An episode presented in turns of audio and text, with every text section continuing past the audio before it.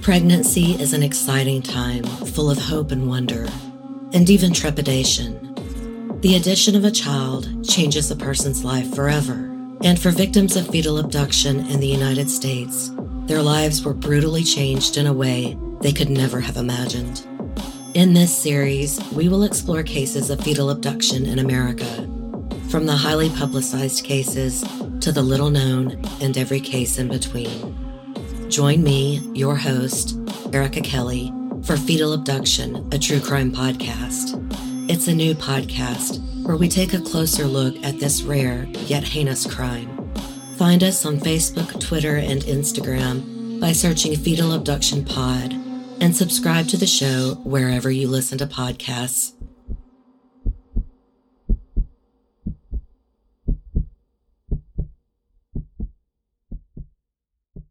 GlobeIn is a monthly subscription of fair trade goods from all around the world.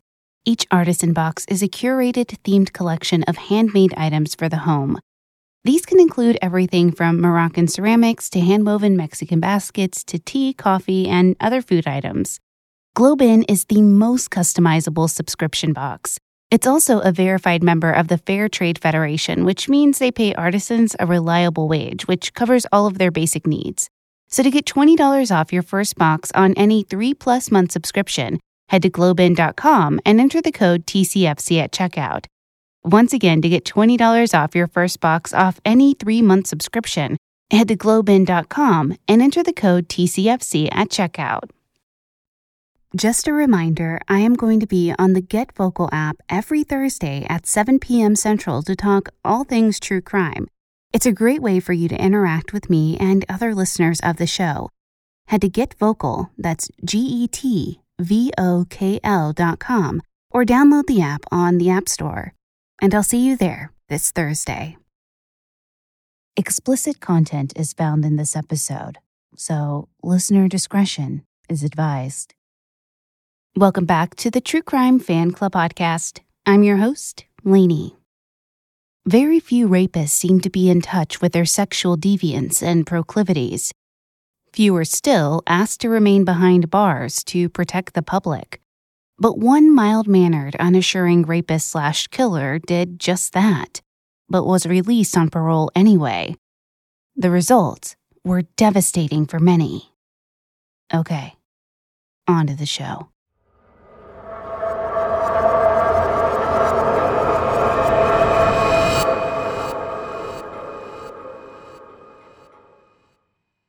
Robert Carr was born in 1943 in Richmond, Virginia. His father was fighting in World War II and was not present for his birth. His mother worked in the motor vehicle department, and during the day, he stayed with his paternal grandmother. He claimed when he was a year old there was an argument between his mother and grandmother, so his mother took him to live with her parents in the woods. There was no running water or electricity, she left him there during the week while she worked and saw him on the weekends. Robert would run after her when she left, crying and begging her to stay. His mother was later quoted as saying, I was in hard labor for three and a half days before Bobby was born. The first time I saw him, he was screaming and he never stopped. He cried, just screamed for two months straight. The doctors didn't know what it was. We tried everything I nursed him for a week, and after that, we changed him from one formula to another, one milk to another, and another to stop his crying. I was alone taking care of him, and I was exhausted. I slept with one foot on his bassinet at the foot of my bed. It was on rollers, and I tried to rock it in my sleep to get some rest. I had to work, so later he went back and forth between his two grandmothers. But then I felt his father's parents were becoming too possessive. I took Bobby to my mother's where he could grow up out in the country. Robert grew up without his father in his life. He had gone AWOL while serving in the military, and his mother divorced him when the military could not find him. As a very small child, Robert would call any man in uniform daddy. Streetcar conductors, bus drivers, literally any man in a uniform. At age nine, his father returned, but Robert felt it was just to see his mother. Robert heard from him again at age 14, and then many years later, when the two men were both in prisons, they communicated. Robert had 10 half siblings on his father's side. Some of Robert's earliest memories were of killing chickens on his grandparents' farm. One time, at the age of three, he took a stick and swung it around and around, batting at the chicks, killing several of them. Another time, he got into the medicine cabinet and put pills around on the ground for the chickens to eat. He also slipped some in their water, and numerous chickens died before his grandfather finally figured it out.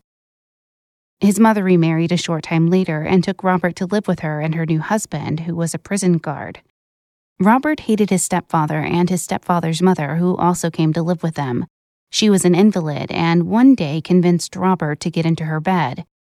When he reluctantly did so, she took off her panties. Robert did not understand, but told his mother, and the two women had a terrible argument. Robert vowed to keep them from fighting in the future. Around five, Robert's mother and stepfather had a baby together. Robert said he was beaten frequently around this time, whether he did anything wrong or not. He was sent to stay with an aunt while his mother gave birth to his half sister, and he did many things to get attention at his aunt's house. Robert acted out in school and in the fourth grade was expelled. At age 11, he was arrested for breaking into a store. He was taken to spend the night in a juvenile detention facility where he saw homosexual activity for the first time. During another stay in the detention center, he had his first orgasm, having anal sex with someone younger and smaller than him. Robert continued to stay in trouble for many years, going to jail at age 15 for stealing a car. A psychiatrist who later examined Robert and his crime said that Robert learned early on that the only attention he was going to get was when he did something wrong, so that's why he acted out. He served 13 months at the age of 18 for theft. Soon after he got out, he began stealing cars and breaking into stores again. But then he met Joanne, who he would soon marry. She was 16 and he was 19 when they were married on May 24, 1963. During their first year as a married couple, Robert went to jail for slashing his stepfather with a knife. After he was released, they briefly moved to Connecticut, then back to Virginia, had a child, and then moved back to Connecticut to go on welfare when Robert couldn't work due to an accident. While in Connecticut, Robert met the other long term woman in his life, Kathy, who he had an affair with. They would remain friends and sometimes lovers, off and on until Robert was arrested many years later in Florida.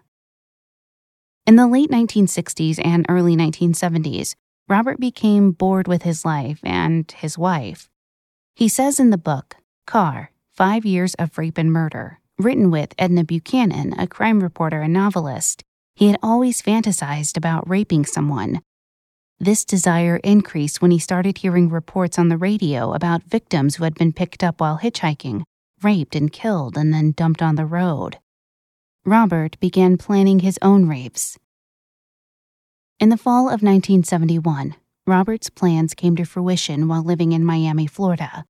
He picked up a brunette with short hair, her name was Helen, who was walking on Biscayne Boulevard. She was not hitchhiking, but in his opinion, she was looking for someone to pick her up. He struggled with whether to kidnap and rape her or not, so he told her he would take her wherever she needed to go. Just as they pulled up in front of her boyfriend's house, he made up his mind that he wanted to rape her. He pulled out a knife, told her to kneel on the floorboard, and put her head in the seat. He took her to his TV repair shop and then raped her. She was terrified of a violent rape, so he said he was gentle. He let her use the phone to call her boyfriend and then took her home. He tried to give her his registration, but she said it wasn't that bad and did not take them. The next day, he tried to find Helen to apologize and give her a clock radio and a brooch. He couldn't find her, but he saw a blonde on crutches and picked her up. When she told him her story, he just took her to her house and handed her the clock radio. Shortly after that, he asked Joanne, his wife, if they could move back to Connecticut. At this time, Robert rarely drank, but when they moved back to Connecticut, he discovered peppermint schnapps and started drinking a lot. He picked up a young woman named Anne and later another one named Susan and raped them. He was able to convince the police Anne was lying about the rape and assault in part because she had gonorrhea. However, when Susan reported him, he was charged for both rapes. He made bond and then left Connecticut for 30 days at a time. He raped another girl he picked up in Virginia and drove her up to Connecticut before he put her on a train back to Virginia. She did not report it to police but was terrified of him and would get physically ill if she saw anyone who resembled him. In November 1972, two 11 year old boys went missing from an affluent Miami neighborhood. The two boys, Todd Payton and Mark Wilson, were from the Miami Beach area and were in the fourth grade. On the day of November 13, 1972, they were hitchhiking together to go to where Todd worked to pick up his paycheck. He worked in a cabinet shop where he swept up sawdust every day. Robert said he was sitting at a stoplight when a Dade County deputy pulled up beside him, but then pulled ahead of him. The two young boys came over to Robert and asked about a ride to Dixie Highway. He agreed, and the two boys climbed in, Todd in the back and Mark in the front. He described Mark as like a little girl, just perfect in every way. He said he had small, delicate features, brown hair, and eyes. Todd was blue eyed, brown haired, and had freckles. Mark told Robert he was 14, which Robert didn't believe. He told the two boys he would pay them to help him load a boat on a trailer, then took them in the woods, where he showed Mark his knife. He tied the two boys' ankles together so they couldn't run. For the next nine days, he took the two boys on a road trip, trying to gain their confidence so they wouldn't run or rat him out. According to Robert Carr's own recounting of the kidnapping, they had numerous encounters with law enforcement because of traffic stops, and neither boy ever asked or screamed for help. They were often driving during this time, going from Miami to Mississippi to Georgia, then New Orleans, and then back to Mississippi. Despite all of this driving, Robert Carr very competently, psychologically, and physically tortured these two boys. He eventually set them against each other by favoring Mark, giving him small gifts and being stricter with Todd. He raped both boys numerous times until their murders. According to police, the first boy, Todd, was killed on November 27, 1972. On that day, Robert and Todd began arguing about Todd's constant attempts to slip away. Todd threw a cigarette lighter at the dash, which bounced up and hit Robert in the lip. Enraged, Robert began strangling Todd. Mark intervened and saved Todd's life at the time. However, later that same day, Robert explained that Todd had to go. Mark was afraid he would be next, but Robert assured him that he was not going to hurt him. A short while later, Robert started strangling Todd in the car. Then he opened the door and pulled Todd out by his legs. When he hit the ground, Todd began breathing again. Robert put his hands around Todd's neck again and strangled him until he could no longer hear a heartbeat. He threw Todd into a canal and watched him float back up. He threw some logs on top of Todd and he and Mark left the area. Later, Robert realized Todd would be found, so he and Mark went back to the area. Robert pulled Todd out of the canal and then dug a grave for him. When he got back to the car, Mark was quiet and frightened. Mark told Robert he was afraid he was about to kill him too. Robert assured him that he wasn't going to kill him and he was going to get him home. However, despite all his assurances, Robert ended up killing Mark too. He buried them in different locations. Mark was buried in Hancock County, Mississippi, and Todd was buried in Louisiana. Throughout this, police thought the boys were just runaways because there were several alleged sightings of both boys. One of Mark's classmates reported he had played football with Mark a week after they went missing. A girl who knew Todd said she saw him several weeks after they disappeared. Another of Todd's friends said he saw Todd near a bowling alley on December 2nd and gave chase until he was stopped by some older boys who told him to mind his own business. An older woman, a friend of the family, said she saw Mark in front of a store in North Miami Beach on November 22, 1972. After he buried the boys, Robert went to New Orleans, sold his car, and then called his wife in Connecticut. Joanne told him the police were looking for him, and now he was considered a fugitive. Regardless, Robert purchased a bus ticket home. When he returned home to Connecticut, he was arrested and held in jail until his trial in February 1973 for the two rapes in Connecticut. He was found guilty of a lesser sexual charge and given four to eight years in prison. After two years and eight months, Robert Carr was released on parole. According to Robert, he asked to stay in prison and receive psychological assistance so he wouldn't hurt anyone else. However, according to John Manson, then Connecticut Commissioner of Corrections, Robert did receive six months of psychiatric assistance while serving his sentence. He said this revolved mostly around Robert's alcoholism. John Manson did not recall Robert asking to stay in prison. This was supported by J. Bernard Gates, the chairman of the state parole board, who declared Robert Carr asked for parole, citing his psychiatric treatment as an indicator that he was helping himself. His wife also requested that Robert be granted parole. And so, Robert was paroled in October 1975. After Robert was released from prison, he could not suppress his urges. In the first week of 1976, he picked up a young black woman. He knew her as Candy, although her real name was Rhonda Holloway and she was a sex worker. The night he picked her up, he drove past her and she gave him a sign to come back. He pulled up beside her and she got into the car. She talked him into coming up to her place, so she got in the car and gave him directions. Robert did not turn where she told him to and pulled his knife on her. The two struggled over the knife, and Robert convinced her he was not going to stab her. She tried desperately to get out of the car, but he had rigged the car door so it could not be opened from the inside. Robert did this to all of his cars. He then took Rhonda to Devil's Hopyard State Park, where they stayed that night and the next day. He told her late in the day that he would take her home, but forced her to get into the trunk of his car, then took her to Canterbury's Lover's Lane. Once there, he bound Rhonda's hands and strangled her. He left her body in his trunk and drove back to his home in Norwich, where he slept for the night. When he woke the next day, he borrowed a shovel, drove Rhonda back to Lover's Lane, and buried her. Robert later told police he could not pinpoint the day of her murder because he had stayed drunk most of the month of March. A missing persons report filed by Rhonda's roommate put her official disappearance on March 20th, 1972. Her roommate said Rhonda had left to go get cigarettes one evening and never returned. I'm going to pause the case right here so you can hear a word from our sponsors.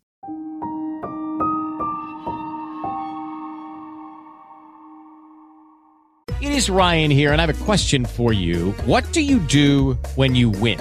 Like, are you a fist pumper? a woohooer, a hand clapper, a high fiver. I kind of like the high five, but if you want to hone in on those winning moves, check out Chumba Casino. At ChumbaCasino.com, choose from hundreds of social casino style games for your chance to redeem serious cash prizes. There are new game releases weekly, plus free daily bonuses. So don't wait. Start having the most fun ever at ChumbaCasino.com. No purchase necessary. VGW. Void were prohibited by law. See terms and conditions. 18 plus. Hello, it is Ryan, and we could all use an extra bright spot in our day, couldn't we? Just to make up for things like sitting in traffic, doing the dishes, counting your steps, you know, all the mundane stuff. That is why I'm such a big fan of Chumba Casino. Chumba Casino has all your favorite social casino style games that you can play for free anytime, anywhere with daily bonuses. That should brighten your day a little. Actually, a lot. So sign up now at chumbacasino.com. That's chumbacasino.com. No purchase necessary. VGW. Void were prohibited by law. See terms and conditions. 18 plus.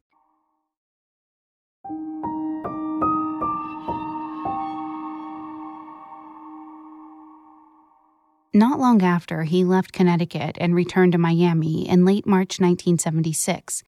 He was cruising Miami trying to find his next victim when he saw her Tammy Ruth Huntley.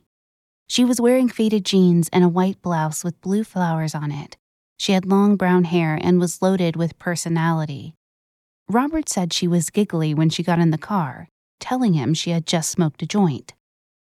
Tammy had told her mother, Don't forget to pick me up at nine o'clock, but when her mother got there, she was gone.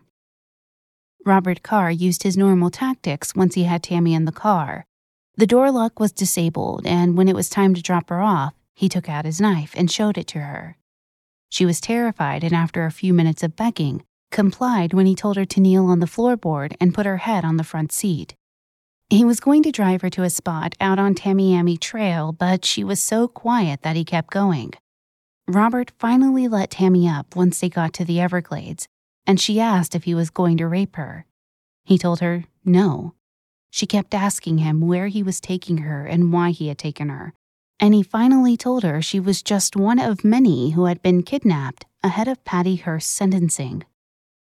A note to listeners if you are not aware, Patty Hearst was the granddaughter of newspaper magnate William Randolph Hearst and was kidnapped on February 4, 1974, by a terrorist group called the Symbionese Liberation Army.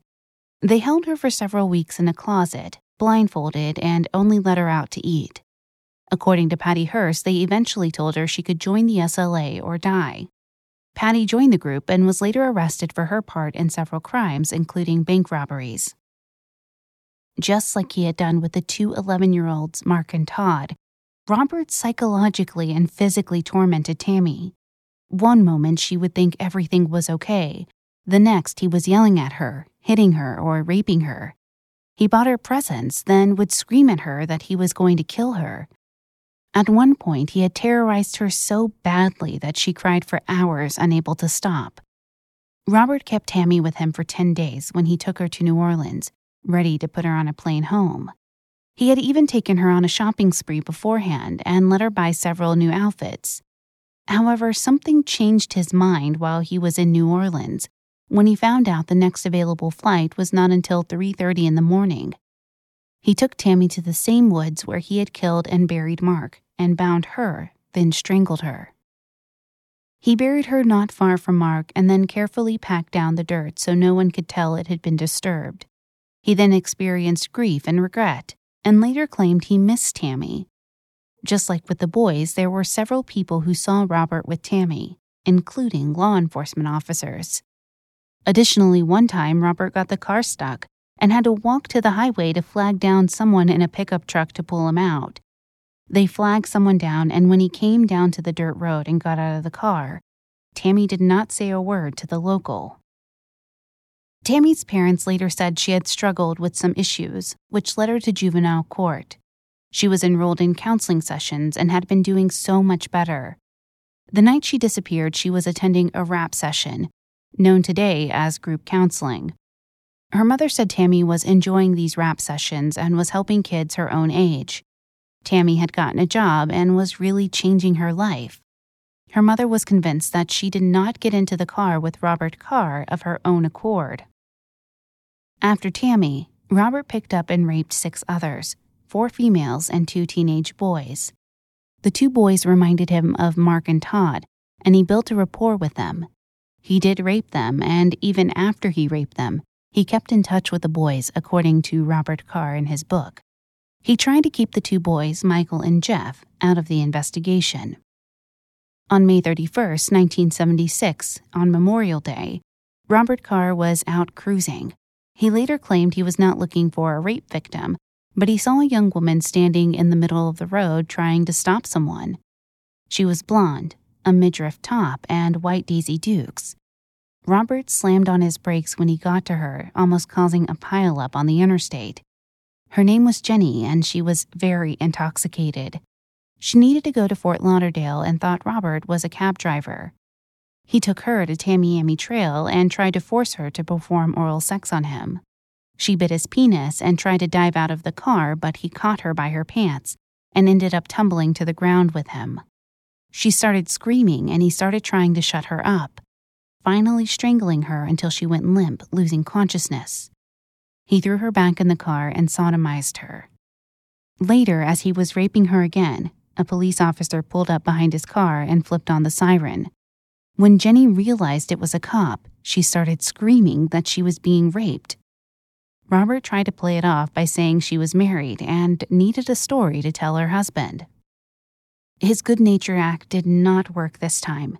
Jenny had sobered up, the first officer on the scene just had a hunch something wasn't right with Robert Carr, and so other officers were called to respond. Robert was arrested and taken to Dade County Jail, where he was questioned by homicide detectives Charles Zatrepalek and David Simmons. They were convinced that he was involved in the murder of a young sex worker who had been found just a mile and a half away from where Robert had taken Jenny. Angela Chapman, a 25 year old intellectually and developmentally disabled sex worker, had come to Miami from Indiana just five months before. She had been found just two weeks before Robert was arrested for raping Jenny. Robert denied any involvement with Angela and also any involvement with several other rapes investigators brought up. However, his conscience got the best of him, and he started talking about the rapes he had recently committed. Initially, he did not mention Tammy, Mark, or Todd, but after he had been put in his cell, his conscience weighed on him again, and for Tammy, he realized he had to confess. He wrote T.R. Huntley on a piece of paper and gave it to the jailer, saying he needed to talk to the detectives again. They did not want to talk to him and said they would see him at his arraignment. He was antsy and couldn't let his self preservation outweigh his conscience, so while in court, he made something of a scene, saying loudly to a guard, I want to talk to you, mister. He was told to be quiet initially, then Robert just got louder, so the guard sat down behind him and asked him what he wanted. Robert pointed at David Simmons and said he needed to talk to him. The detective asked if it was important, to which Robert replied, Is murder important? David took him out of the courtroom and walked Robert to a holding cell. The two other detectives showed up later in the day and walked Robert to the sheriff's department across the street. Once there, Robert wrote down the names of his four murder victims, including their last names, except Todd's because he forgot it. After hours of speaking, Robert promised to take them to the bodies, which were in Mississippi and Louisiana. The detectives arranged it, and in a few short days, detectives brought Robert new clothes and they got a flight to New Orleans. Once there, the detectives rented a car and Robert convinced them to go visit the area where Tammy was buried. He showed him where her personal belongings were, and then they went back to New Orleans where they checked Robert into the parish jail for the night. The next morning, the two detectives picked him up, and a small convoy went to Mississippi to exhume Tammy from her grave. Several local law enforcement officials were in attendance, including Hancock County Sheriff Sylvan J. Ladner Jr. Another official there was Dr. Ronald K. Wright, Chief Deputy Medical Examiner for Dade County, Florida. Dr. Wright later commended Robert for his memory because he led them right to Tammy's grave and personal belongings. Robert had a little more difficulty finding marks because it had been four years and vegetation had changed and grown. Dr. Wright also disputed Sheriff Ladner's claims that Tammy had been buried alive because she had struggled with her ropes. Dr. Wright said the rope marks on her back occurred pre mortem and that she had definitely been dead when placed in the grave. After they uncovered the two young victims in Mississippi, Robert led them to Todd's grave in Louisiana and then the next week, the detectives took Robert to Connecticut to show where he had buried Rhonda. Through all this, Robert had contacted an attorney, but he did not listen to his attorney's advice and continued talking to the detectives. Part of his reward for talking was unfettered phone contact with his wife in Connecticut. Robert was also vocal during this time period, saying that the blame for the four murders should fall solely on the Connecticut state prison system's shoulders. Robert said that he had tried to seek help while in the Connecticut prison, but they released him anyway. With all four bodies located, Robert Carr was mentally absolved of some of his guilt, but reportedly told reporters that he couldn't say he would not kill in the future. He had also allegedly said something similar to officials in Connecticut in 1972. He told them if he were paroled without getting psychiatric help, that he would, quote, go out and kill someone. Officers who worked these investigations were shocked by the level of control Robert had over his victims. In the three Florida murders, there had been many opportunities for his victims to run, but they did not. Robert Carr was indicted by a grand jury on June 23, 1976. The indictment stated the murder of Todd Payton occurred between November 19th and November 22, 1972. Mark Wilson's murder was listed as occurring between November 22nd and 28, 1972. The Florida grand jury indictment did not include Rhonda Holloway's murder, and Robert Carr could not be charged with this murder due to the three outstanding murder charges in Florida. Robert pleaded guilty to the rape and murder of the three Miami youth. He also pleaded guilty to the rape of Jenny. Later, in September 1976, he tried to change his plea to not guilty for the murders, but the judge would not allow him to withdraw his plea. Robert claimed that detectives had misled him regarding his charges and the death penalty. The judge ruled that Robert knew what the penalty for first degree murder was. Robert Carr had a speedy trial. He had been arrested on May 31, 1976, and his trial commenced in September 1976. He had requested a jury trial, and this was granted in August. Robert Carr testified in his trial and admitted to jurors that he had raped six people after he murdered Tammy. On September 17, 1976, Judge Natalie Baskin, no relation to Carole Baskin, sentenced Robert Carr to three life terms plus 360 years. Robert Carr spoke to reporters in the chapel of the county jail following his sentencing.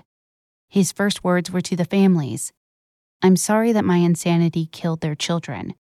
He said he was grateful for the sentence he had been given, although he had requested the death penalty. He told Judge Baskin, Your Honor, this is my final request for treatment. However, Judge Baskin said at sentencing that imposition of the death penalty would relieve society of dealing with Carr, but this country has fought wars to prevent extermination of the weak. She continued by saying that the death penalty does not serve as a deterrent for those that suffer from mental illness. Carr also sent a letter to his living victims in Connecticut in August 1976, urging them not to let the public forget about his crimes. Robert Carr's conviction and sentencing was of little comfort to the families of his victims. Those young lives were tossed away, and the families had worried and wondered for months and even years before they received any news. Adding to that was the callous response of the police, who insisted Mark and Todd were merely runaways, and who had once told Tammy Huntley's mother they would have notified her if an unidentified body had been Tammy's. Tammy's mother felt like she was bothering the police and they did not want to hear from her. She and Todd's mother teamed up to ensure Robert Carr never walked the streets hunting for prey again. A few months into his sentencing, Robert Carr was sent to a psychiatric hospital for the treatment he had requested for so long. He was there for about a year, during which time he did not respond well to the treatment. While at the hospital, he was found with tools in his possession and a small stockpile of food. He was sent back to the prison shortly thereafter. Robert wanted to team up with Edna Buchanan, who had written many of the articles about his crimes and arrest. He explained he wanted to write a book about his crimes to help law enforcement find predators such as him. Robert was given a great deal of freedom to speak with Edna, who was eventually recognized as a regular around the prison. The two ended up with hundreds of interview tapes. The book has apparently been used as a training tool for law enforcement in the past. A letter to the editor of the Miami Herald on December 30, 1977, exemplifies the feelings about Robert Carr that many residents of Florida had. Lorraine Kellogg wrote The present hesitation by the court on this case of Robert Carr, mass rapist and murderer, is offensive to the system of law and justice. Just because Carr displays intelligence in manipulating his criminal tendencies in his own defense is no reason for the court to now deliberate where this person belongs. Carr has appeared to have been granted carte blanche mail and postage privileges and phone calls, and has gained access to escape tools such as wire cutters. If this man did not have intention to escape, why would he have such tools in his possession? Why does this court appear to have forgotten that Carr raped and murdered innocent children? Beautiful little children whose lives he snuffed out in the most vile and horrible ways. God help the judicial system and society if Carr is allowed to gain access to placement where he can become free to take more innocent lives. As the mother of two children, the thought of this man being free sends shivers through my spine. I pray Judge Baskin considers her responsibility to unsuspecting young people who could fall prey to this murderer if he is not locked away in a maximum prison. For people who were worried that Robert Carr would be paroled and allowed to walk free again, the Parole Commission alleviated those fears in 2000. The three member commission added 1,400 years under Robert Carr's sentence for each instance of fixing a door handle so his victims could not open the door he was given 15 years. For each rape, he was given 50 years. For each murder, he was given 100 years. He was also given 20 years for the terror inflicted on Mark after witnessing Todd's murder. One of his victims, Sari, who had been 15 when he raped her, testified at the hearing. She testified that Robert picked her up after a concert and then held her for 36 hours. She was assaulted at knife point numerous times over those 36 hours.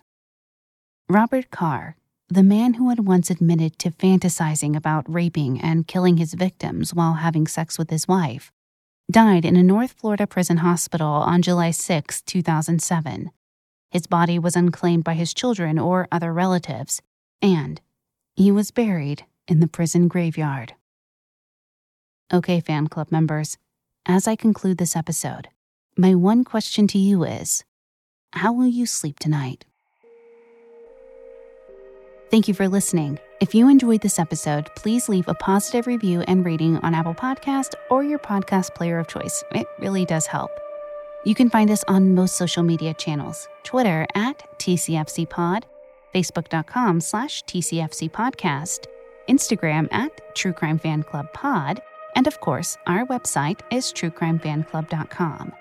If you have an episode request, send us an email, tcfcpod at gmail.com. This episode was written and researched by Susie St. John, content editing by Brittany Martinez, produced by Nico at We Talk of Dreams. Check him out on Twitter at We Talk of Dreams or we talk of WeTalkOfDreams.com. And I'm your host, Lanie.